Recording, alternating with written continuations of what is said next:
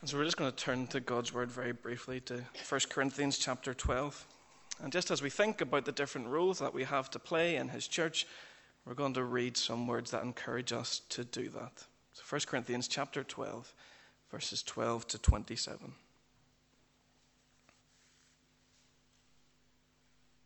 The body is a unit, though it is made up of many parts, and though all its parts are many, they form one body.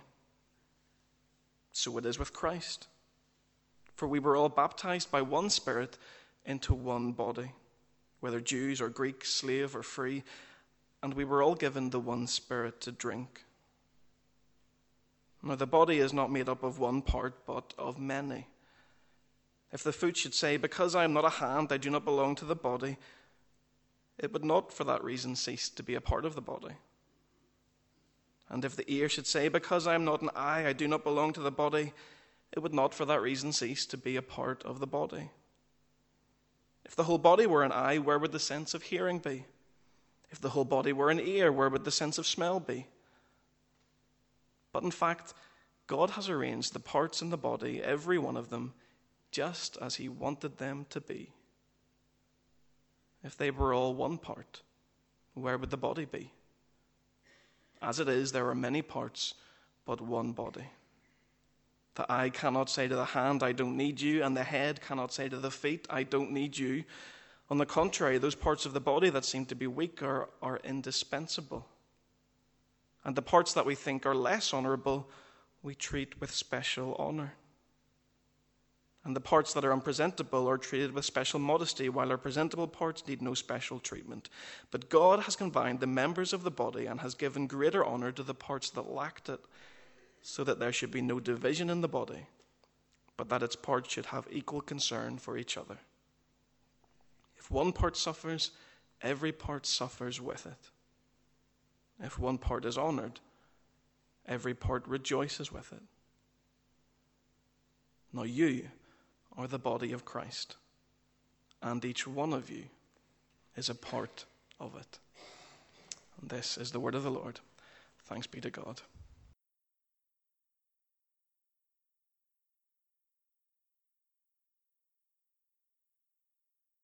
Will you give a very warm welcome to Linda Ray and to Rick Hill? Now we're on the sofa and it's very cozy. Lovely. There we go. Now, Linda Shivers. That's right. Uh-huh. Okay. Uh, so Spelt with an S, not with a C. does anybody know any Shivers in this room? No? Not a, not a usual name. No, no. Um, my brother and I would be the only ones from the Shivers side of the family that are now in Northern Ireland. Okay. So uh, where did, did the Shivers come from and uh, how long have they been in, in McQuiston Memorial? Well, we've been. Um, McQuiston was the home congregation for my mother. She was a Craig. And the Shivers um, originally would have been from Londonderry. Quite a lot of Shivers, and spelt both SH and CH in the Londonderry area. Okay. So how long have you been Mrs. Ray? I have been Mrs. Ray for 21 years, I think. hmm My husband's down there. He's probably shaking his head, going, no. So 21 years. Very good. Great. So I married a widower. Yes. So I did. Um, so, and I inherited a family, which is nearly the best way. I got children without having to go through the pain of childbirth. Okay. Yeah. And what stage are the children at? They're all married. We have five grandchildren, um, three of whom are in Zambia and two are in Oxford. Um, so holidays are interesting. You know, we don't go to Portugal or Spain, we go to Africa or over to England. That sounds good to me. Now, Rick, uh, you're one of the hills of Antrim. Yep, that's uh, that's correct. Yeah, I grew up in Templepatrick and uh, I was a member of Muckamore Presbyterian Church. Uh, that's where I grew up, and uh, yeah. All right, good. And tell us a little bit about your family. Yep. Um, okay, so we've uh, two boys. Uh, I'm married to Sarah. Um, she's a special needs teacher uh, in Newtownabbey. Um, we live in Doagh, a little village um, just uh, out or near Ballyclare, if you know it. And uh, we have two boys. So Micah is the youngest. Micah is seven months, and Noah is a nightmare. And uh, no, it's not true. He's four years old and he's a P1 and he's just boundless energy, relentless at the minute, and uh, life's good fun. The newborn's actually easy compared to compared to him. Okay. Well, look, thank you for telling us a little bit about your uh, your lives. Uh, Rick, you have recently been in this church building, actually nearly every Sunday night, because you've been on the screen. So everybody who is here thinking, I know that fellow, but where do I know him from? Crime Watch. But you look very natural in the TV, if you don't mind me saying so. Okay, thank you. All right, so uh, um, that, that tells us a little bit about what you're doing. We, we won't touch on that just yet, but uh, um, t- tell us a little bit about um, the points growing up that were significant in your spiritual development. Okay, um, I mentioned I grew up in Muckamore Presbyterian Church. I was. Uh, uh, I, I, I, have a mum and dad who were really, really involved in church. Dad has been clerk of session there for many years. Um, they, they both, mum and dad, took care of the music in church as well. Um, uh, played the organ, dad played the piano. They both uh, led, the, led the choir and the music team there. Um, and so, really, I, I, can't, I can't have a memory, or I don't have a memory, where I wasn't in and around the church. And as a child, I loved that. Um, I loved uh, running about the church halls. I loved attending everything that was going. Um, as a child, I was probably one of those annoying kids who always had his hand up and thought he knew all the answers. and knew a lot about God and the stories of the Bible growing up. Um, but actually, as a teenager, I, I I guess the best way to describe me was I, knew a lot about God in my head, but I knew none of Him in my heart. And uh, I suppose as a teenager, uh, growing up through church, I began to say to mum and dad, I, I don't want to go there anymore. It's, um, it's not so uh, fun or cool, or uh, I just didn't enjoy being around that as a teenager. And, and I can remember actually Sunday nights, especially around uh, when it came time to go to youth group or youth fellowship, I can remember actually begging mum and dad, do not send me tonight, please. I do not want to go.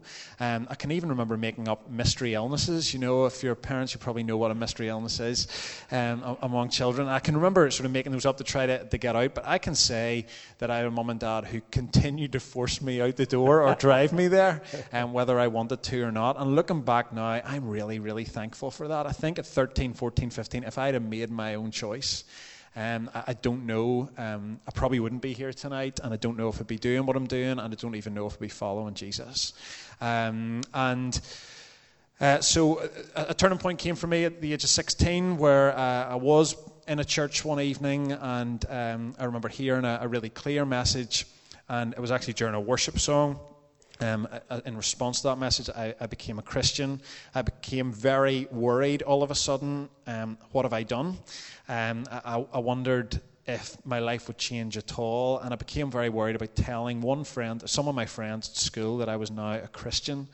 And, uh, and so I, resolved kind of that night, probably in bed, I resolved I need to tell one friend in particular straight away. I just need to tell him because if I don't tell him now, I'll probably never tell him. And so I decided that I would go in the next morning to school.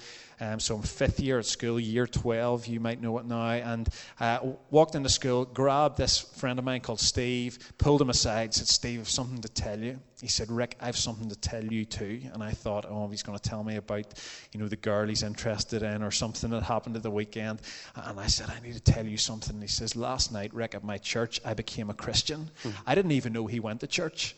And uh, I'm not sure he did. He knew that I went to church either. And so we had a pretty amazing moment or conversation, and probably resolved in that moment to become people who would support one another. Um, and I think, trying to speed the story up a little bit, I, I can. I think I could describe myself 16, 17, 18 years old. I, I just had a thirst and a passion to share Jesus with other people, share my faith, probably in a quite overzealous way looking back.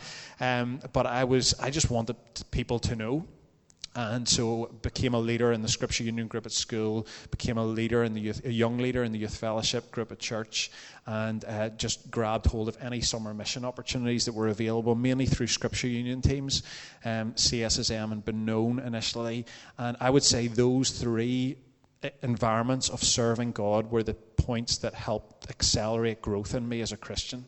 So I look back, how did I grow as a Christian, I grew as a Christian by serving God and by reaching out in mission. And it was that, I guess, thirst uh, that create, you know, those experiences of, of on mission. I encountered God at work. I saw Him move in people's lives, and um, I, I, was. Um, and I think that caused faith in me to grow and rise. And it was the people that I was exposed to, particularly in, in Scripture Union mission teams. Um, and I'm particularly a youth leader in, in my home congregation who's now a Presbyterian minister, um, but who, who just had, had a huge impact um, in, in my faith.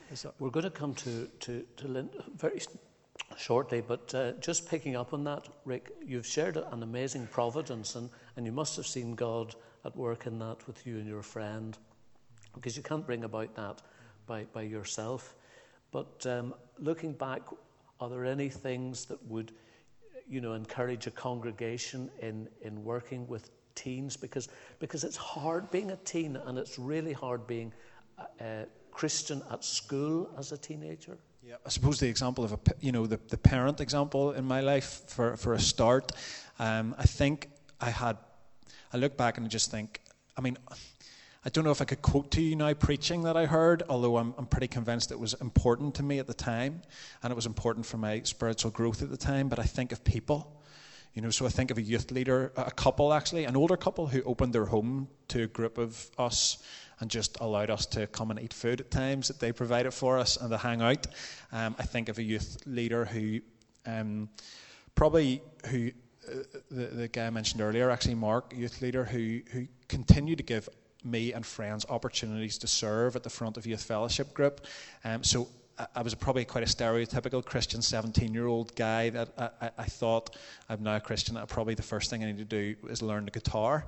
Um, you would think it should be read the Bible, but uh, so I learned the guitar and I learned three chords. And and this youth leader said to me, uh, "Would you lead songs at the front of youth fellowship group?" I think I knew the guitar for about six weeks. I knew Jesus for about six months, uh, and I was up at the front of of youth group, and it was probably awful. Look, well, looking back, I, I know it was awful, and it was uh, horrendous music, and I, I, know times where it didn't go very well, and people weren't singing, and and he came up to me at the end. He says, well, "You know, that was that was great," and he said, "Would you do it again next week?" Now they must have been really desperate, but I look back and I think I, I had people who gave me opportunities to serve. So the the service opportunities I'm talking about, I, I didn't have it all together. I didn't know all the answers. It didn't you know, I wasn't particularly skilled or gifted, but I just had people who probably believed in me, not just me, you know, lots of others our age at that time, and gave us opportunities okay, to serve. Thank you. So. And as the Bible reading that Philip read to us from 1 Corinthians, uh, seeing a gift that could be encouraged and brought into life.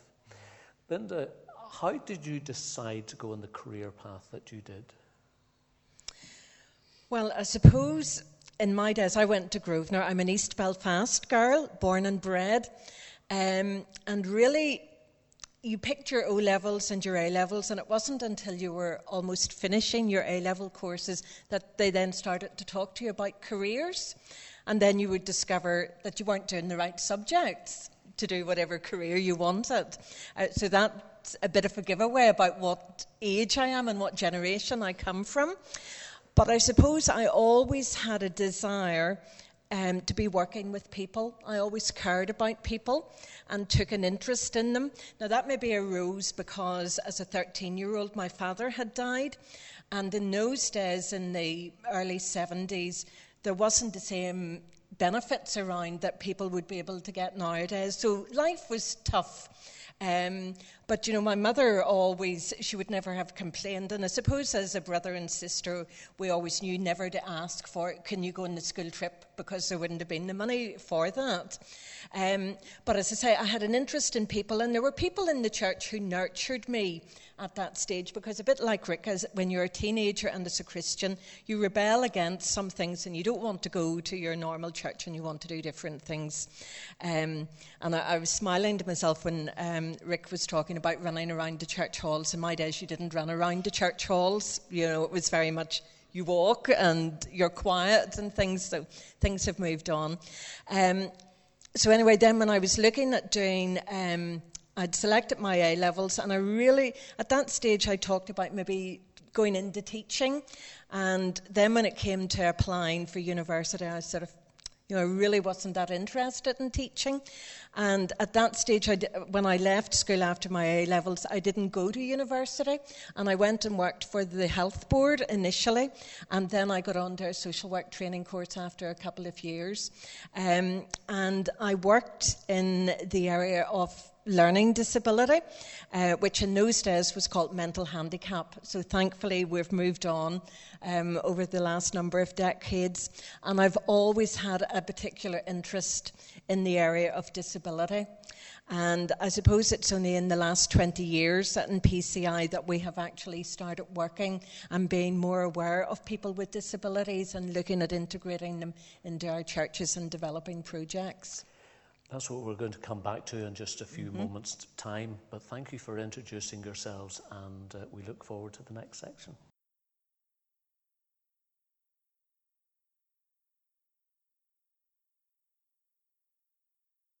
Let us pray.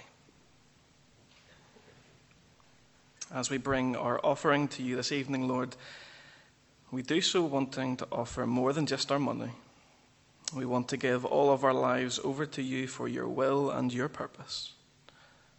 We want to offer ourselves as living sacrifices, being active in service, faithful in prayer, and sharing our lives with others. Father, we thank you that we are part of something bigger than ourselves. We thank you that as we seek to be your church in this place, that we do not do this on our own but that we do so in fellowship with so many others across this island. Would you help us to be less individualistic and focused on ourselves, instead, helping us to see how we can serve you better together across our presbytery, our island, and our world? We want to thank you this evening for our denomination, and we want to pray for them especially. We want to pray for our moderator our clerk and deputy clerk for the different presbyteries, kirk sessions, committees, and congregations across this land. Would you equip and strengthen them all to be salt and light in this dark world, and to carry out their different roles and responsibilities and callings with wisdom, integrity, following your lead, your guidance, keeping in step with your spirit? We want to pray particularly for the election of a new moderator in a couple of weeks' time we pray that your will would be made clear and that the right man would be selected to represent us in the coming year. Father, we pray for our college as they train ministers, deaconesses, youth workers, and others for Christian service. We pray for the principal, the faculty, the staff, and the students that as they concentrate on study for a season, that in all they do they would walk closely with you we pray that those who go to college would develop more than just head knowledge, but that they would deepen in their relationship with you and their zeal for your service. We thank you for all of the different work our denomination does centrally, things that before tonight we may not even have known about. And we want to thank you in particular for Linda and for Rick and for their willingness to come and to share with us tonight. We thank you for the Council for so- Social Witness and for the incredible job they do in showing your love in practical ways to those in need. Father, we thank you for the massive remit they have things such as residential care, nursing care, respite, the running of Thompson House, and many other initiatives. Would you help all involved to be strengthened and equipped for their roles and to know your guidance as they seek to care for others? And we pray especially for Linda in her role, thanking you for her passion and her commitment, and for her deep love for you and for others. We pray that she would know your keeping and care as she continues to serve you, and that she would walk closely with you.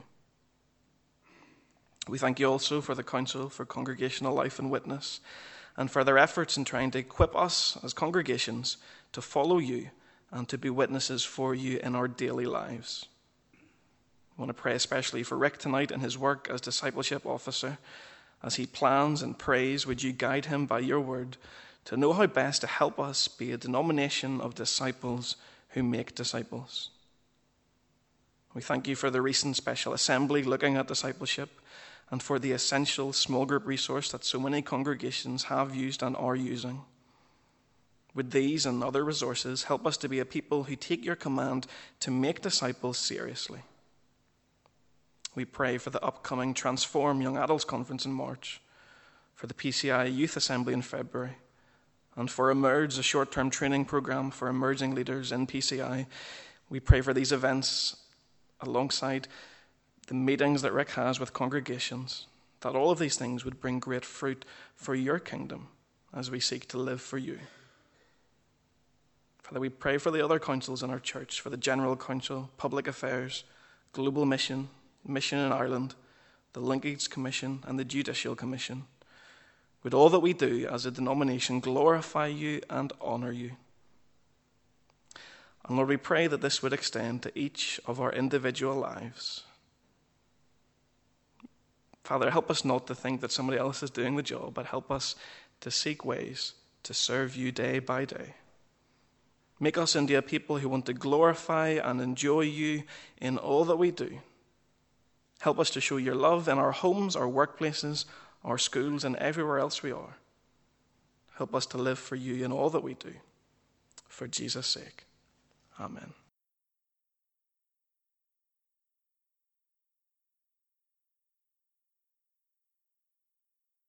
Um, it's very easy to knock the church, and a lot of people do. And um, yet, we've been reminded from the hymns tonight that Jesus loves the church, and He loves the church so much that He died in order to, to save her, to make her the way that she should be beautiful. And, and one of the things that uh, I discovered again, really through years moderator, was, was being able to see the church at work in its, its breadth. I mean, inevitably, when, you're, when you're in a local congregation, you, you love that work, you love the people you're working with, you love the work that has been done on the ground, and, and you forget actually that there's a vast amount of work that's being done in our name in different corners of the island and across the world. And I was hugely struck by the work of the Council of Social Witness. Tell us a little bit about what uh, the Council do, how many people are involved, and the, the, the breadth of the work. Okay. Uh, the Council for Social Witness is really the social care agency for our church. So we're currently based in 19 different locations, so everywhere from Garvagh to Greystones uh, in the Republic of Ireland. And on a nightly basis, we would be providing bed accommodation for about 450 people. And that would be in a range of different facilities, everything from our residential and nursing homes for older people to our work with cri- people in the criminal justice field. Um, we do work with people with addictions and work with people with disabilities as well. So, along with the 450 beds, we obviously need quite a few staff to care for that. And we currently have, I think it's about 440 members of staff, a budget of about 10 million pounds. And I see our council's finance manager here tonight, and I'm his worst nightmare because if I believe that we should do something, even if he says there's no money, you know what it's like? You just keep knocking away at those finance people until they eventually give in.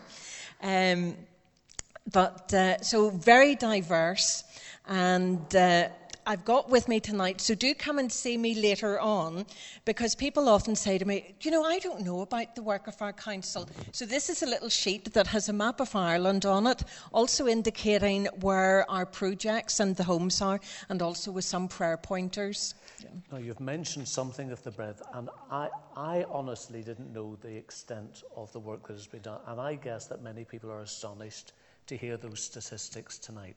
But what sort of beds are available for what sort of people? Okay, well, we have six residential homes for older people. We've just opened our newest residential care home in Garvagh. Now, I had never been in Garvagh in my life until about two years ago. Um, but I can recommend Garvagh as somewhere to go to. Um, and I'm sure some of you may well have been aware of the media interest uh, when we purchased a home in Garvagh, because along with opening it, we were going to be closing Ard Cluan in Londonderry, which was a 13 bed residential home, and also York House in Portrush, and residents and some staff relocated to Garvagh. So, six residential homes, one nursing home in Omagh, who are currently celebrating their 25th anniversary. This is another plug yeah. Um, cookery book that they have produced. Again, if anyone would like to purchase a cookery book, I can recommend a number of recipes in it. Um, see well, me all later. I know is that the chef and the cook in Harold Macaulay House uh, when I visited mm. was top notch. So I'm sure her recipes. Yes, I know.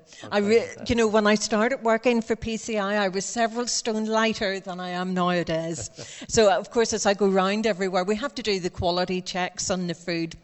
Um, in relation to our specialist um, services, we have Carlisle House in North Belfast, which is our addiction rehabilitation unit, um, where people will come for six weeks and undergo, undergo different treatments there um, for their addiction. And then we have Grez Court, uh, which is supported housing for people who have been through uh, the Carlisle House Treatment Programme.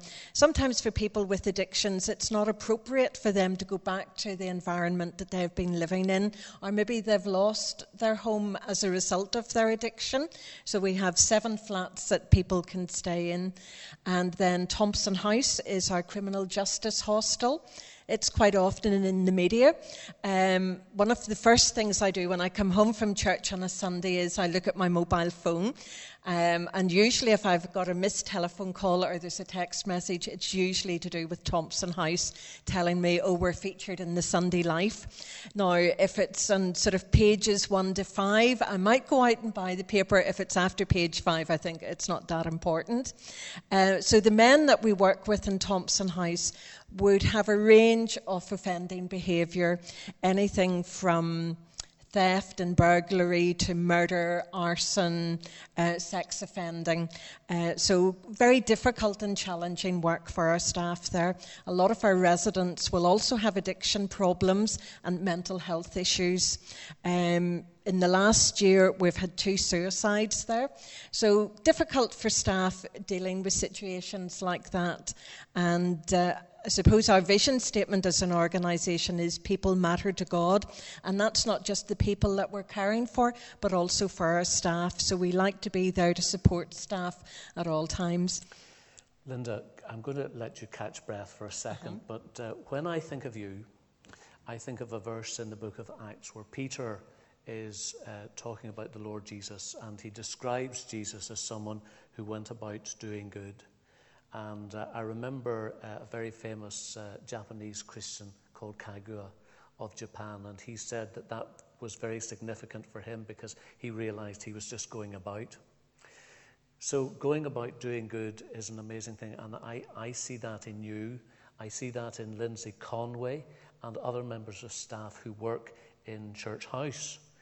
But uh, tell us about what is done centrally in Church House building in order to facilitate this work the length and breadth of the country? As my role as residential and supported services manager, I would be the registered homeowner uh, for all of our properties with the RQIA. I'm sure you've maybe heard of that organisation in the media. They inspect all care facilities and they ensure that you've got appropriate staffing levels and you're meeting the standards. So it's my role to ensure, along with staff, uh, in Church House, whether it's in our personnel department or our finance department, that we've got appropriate staff. Um, and also that they're getting the appropriate training and support that they need to do their job to ensure that all of our residents' needs are going to be met. So it's very much teamwork. Um, you know, if we don't have the money, we can't get the staff, and if we don't have good staff, then you're not going to have a high quality service provided. Uh, it's only one of the aspects that is funded by our United Appeal, uh, which we contribute to within the congregation, and we're glad to do that. But are there ways in which uh, people could volunteer, say, with boys and girls with learning difficulty or in any of the special uh, uh, units. Yeah. So, along with um, the 400 odd staff that we have, we would also have about 200 volunteers who have a range of different ways of volunteering. Each of the homes and the units that we have um, would have what's known as a local support committee, where people from the local presbytery would serve in that committee and would come in and maybe help organise activities or events and outings, maybe be involved in some fundraising. Uh, one of the main volunteering projects that we have is called Fresh Start, and it's based at what was Hydebank Young Offenders Centre. It's now known as Hydebank College. And we place volunteers there and we work along with the prison staff. A lot of our volunteers would be in the education department, working along with the young men and also with the, in the women's prison there as well. Um, you know, they're maybe doing NVQs and catering, and maybe they're struggling because they haven't done or studied well at school or even attended school. So our volunteers will do some additional education work with them to help them get their qualifications. But we love volunteers. No matter what your skill is, if you can play the piano or an instrument, um, if you want to go in and read to residents, help having a shop that we would have in our homes for older people, um, or just going in and sitting chatting to residents, or maybe if you're into IT, um, you could come in and help a resident um, use the computer to Skype relatives who are maybe in America or Australia. Linda, thank you. Rick, we've uh, been talking about uh, prisons and ex prisoners. You'll soon be in prison yourself. Um, yeah, that's right. I had to think for a moment there. Um, yeah, we're uh, we're running a, an event called Transform. I suppose I should say uh, part of my role. So the, the job title is Discipleship Development Officer, and it's helping congregations um, to think about um, how we can disciple. Um, disciples who make disciples was the phrase that Philip used. Uh, that's very much uh, kind of on our on our radar, uh, on our lips, on, on, our training and our resources. Um, part of my remit of my role also um, touches young adults work um, as well. I, I, suppose I should say my uh, background is I'm coming from youth ministry background, so I spent a decade in youth ministry. Half of that time was with Scripture Union as a schools worker, um, across secondary schools worker across Northern Ireland, and then the other half of that was in congreg- congregational youth work in Carnmoney Presbyterian, where we're, we're now members. And um, and so I suppose coming into this role, the the young adults bit was. Uh, quite attractive to me, I suppose, and um, I have a heart uh, to see us as a denomination try to help equip and, and train up and, and, release some of the next generation in terms of young adults um, and young leaders. So uh, the prison link is that we're running an event called Transform um, that's going to be in Crumlin Road Jail um, at the end of August. And so uh, the, the, heart of Transform is to um, help young adults to think through how they can be missional in their everyday lives. So we've held that not in church buildings over the past two or three years, but in different buildings across um, Belfast um, so far. Um, and the heart of it is to bring young adults together from right across the denomination. The last two years, we've had around 100 young adults from a huge variety of churches and geography, north and south, east and west, rural, urban, all of that. Um, and uh, uh, and really just give them uh, Bible teaching, worship, uh, discuss, space to discuss and chat together, um, seminars, um, all aimed at training them up to be transformed by Jesus so that they can um, be transformative people in their world. Rick, what is a young adult? Um, so there's there, there's a bit of that this that I find difficult in my role, I should say as well. Um, a, a, young adult, I suppose, we, we just say if if you're 18 plus, you can come to transform, and I really mean that. That's that's kind of the lower bracket we put on it.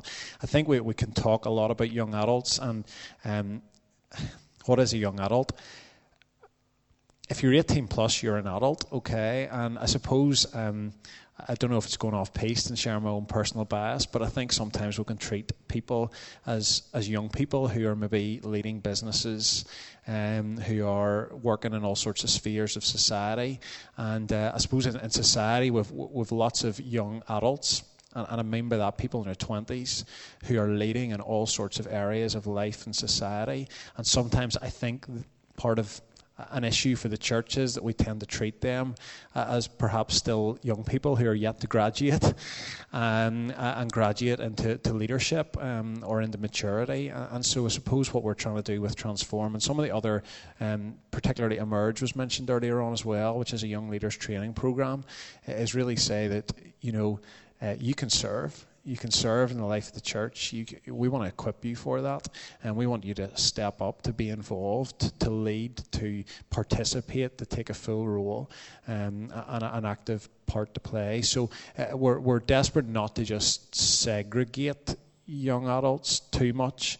Um, and I suppose one of the transitions of this role over the past little while has been to say that actually we don't want to just do lots of events for young adults across a whole year and suck them out of the life of a local congregation, but actually we want to do two or three key things really well.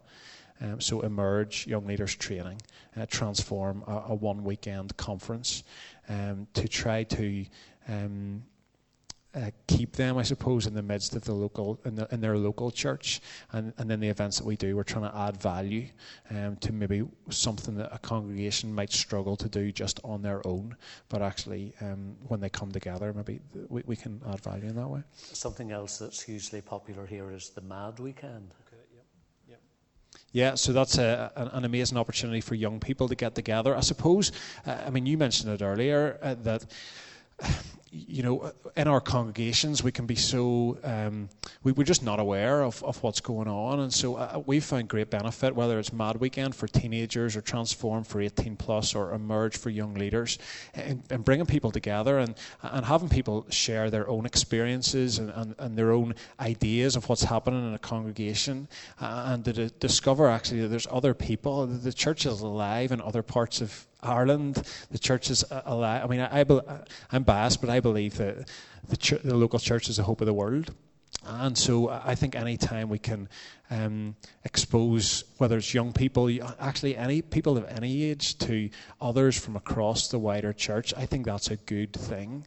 Um, and, and, as we see, you know, people come together, um, we see that happening. We see people encourage one another. We see people um, hear stories and hear ideas and hear good practice from, from right across the denomination. I suppose, like you as well, I, you know, this role affords me the opportunity to see a breadth of the church.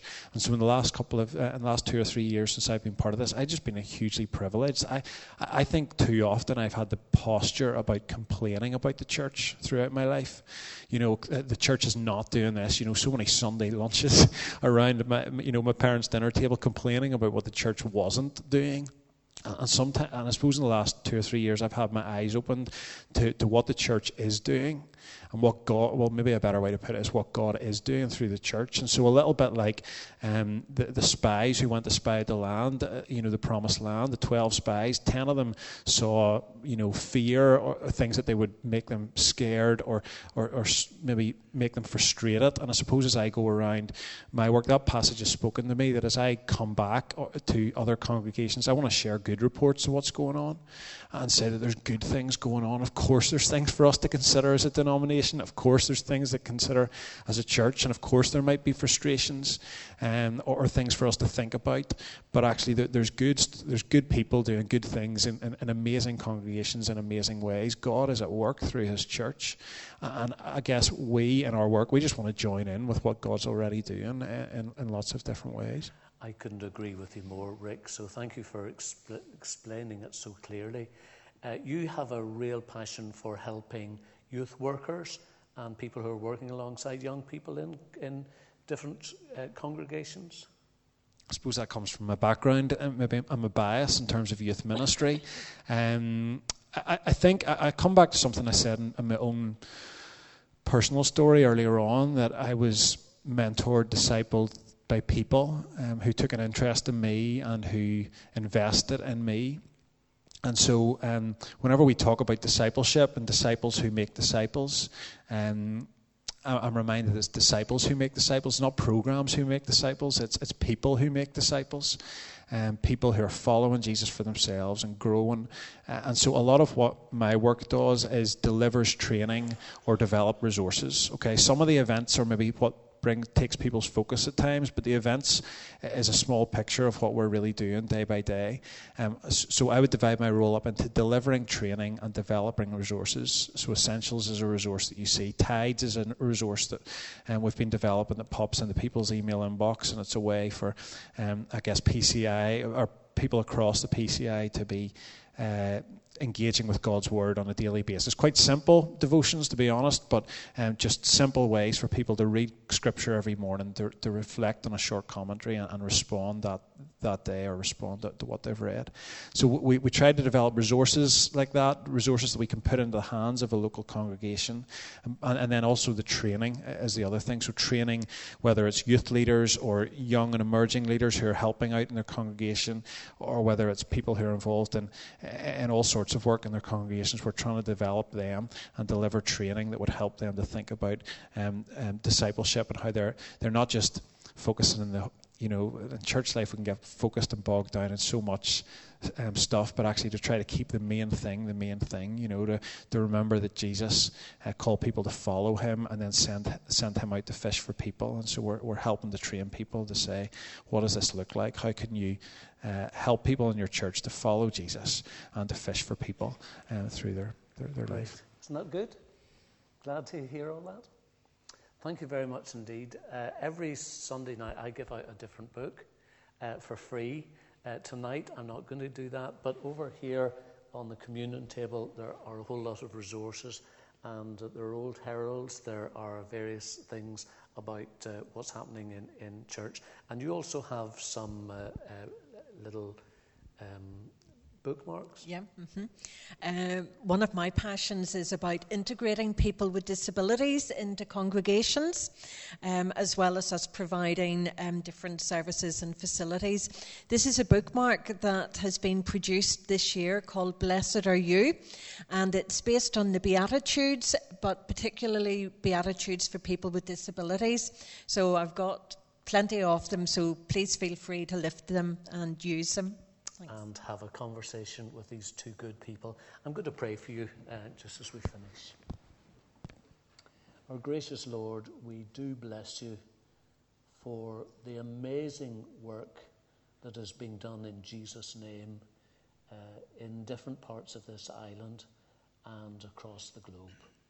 And we thank you, Heavenly Father, for the privilege of being able to be part of that. We thank you for the church which you love, uh, and our gracious Father, help us always to recognize the privilege of being part of the people of God. Heavenly Father, thank you for Linda and all that she has shared with us, and for the work of the Council uh, of Social Witness in its myriad of uh, outworkings and in the places of frontline ministry and real messiness, we do pray, our gracious Lord, for the staff and all who are involved, that there'll just be a sense of your enabling and strengthening and encouraging. And dear Lord, please, may your Holy Spirit be at work, transforming people's lives so that uh, uh, people come to know and love the Lord Jesus and, and, and find a wholeness of life uh, in very difficult circumstances. Dear Lord, we want to say thank you for, for Rick. Thank you for all that he has shared with us, his passion, his love for you. And we pray that in his day to day work, in uh, both uh, uh, resourcing and equipping, that he will be strengthened, encouraged, and conscious of the prayers of your people here and elsewhere. So, our gracious Father, thank you for this evening, and thank you for uh, your mercies to us uh, which are new every no- morning and fresh every evening. We bless you in Jesus' strong name.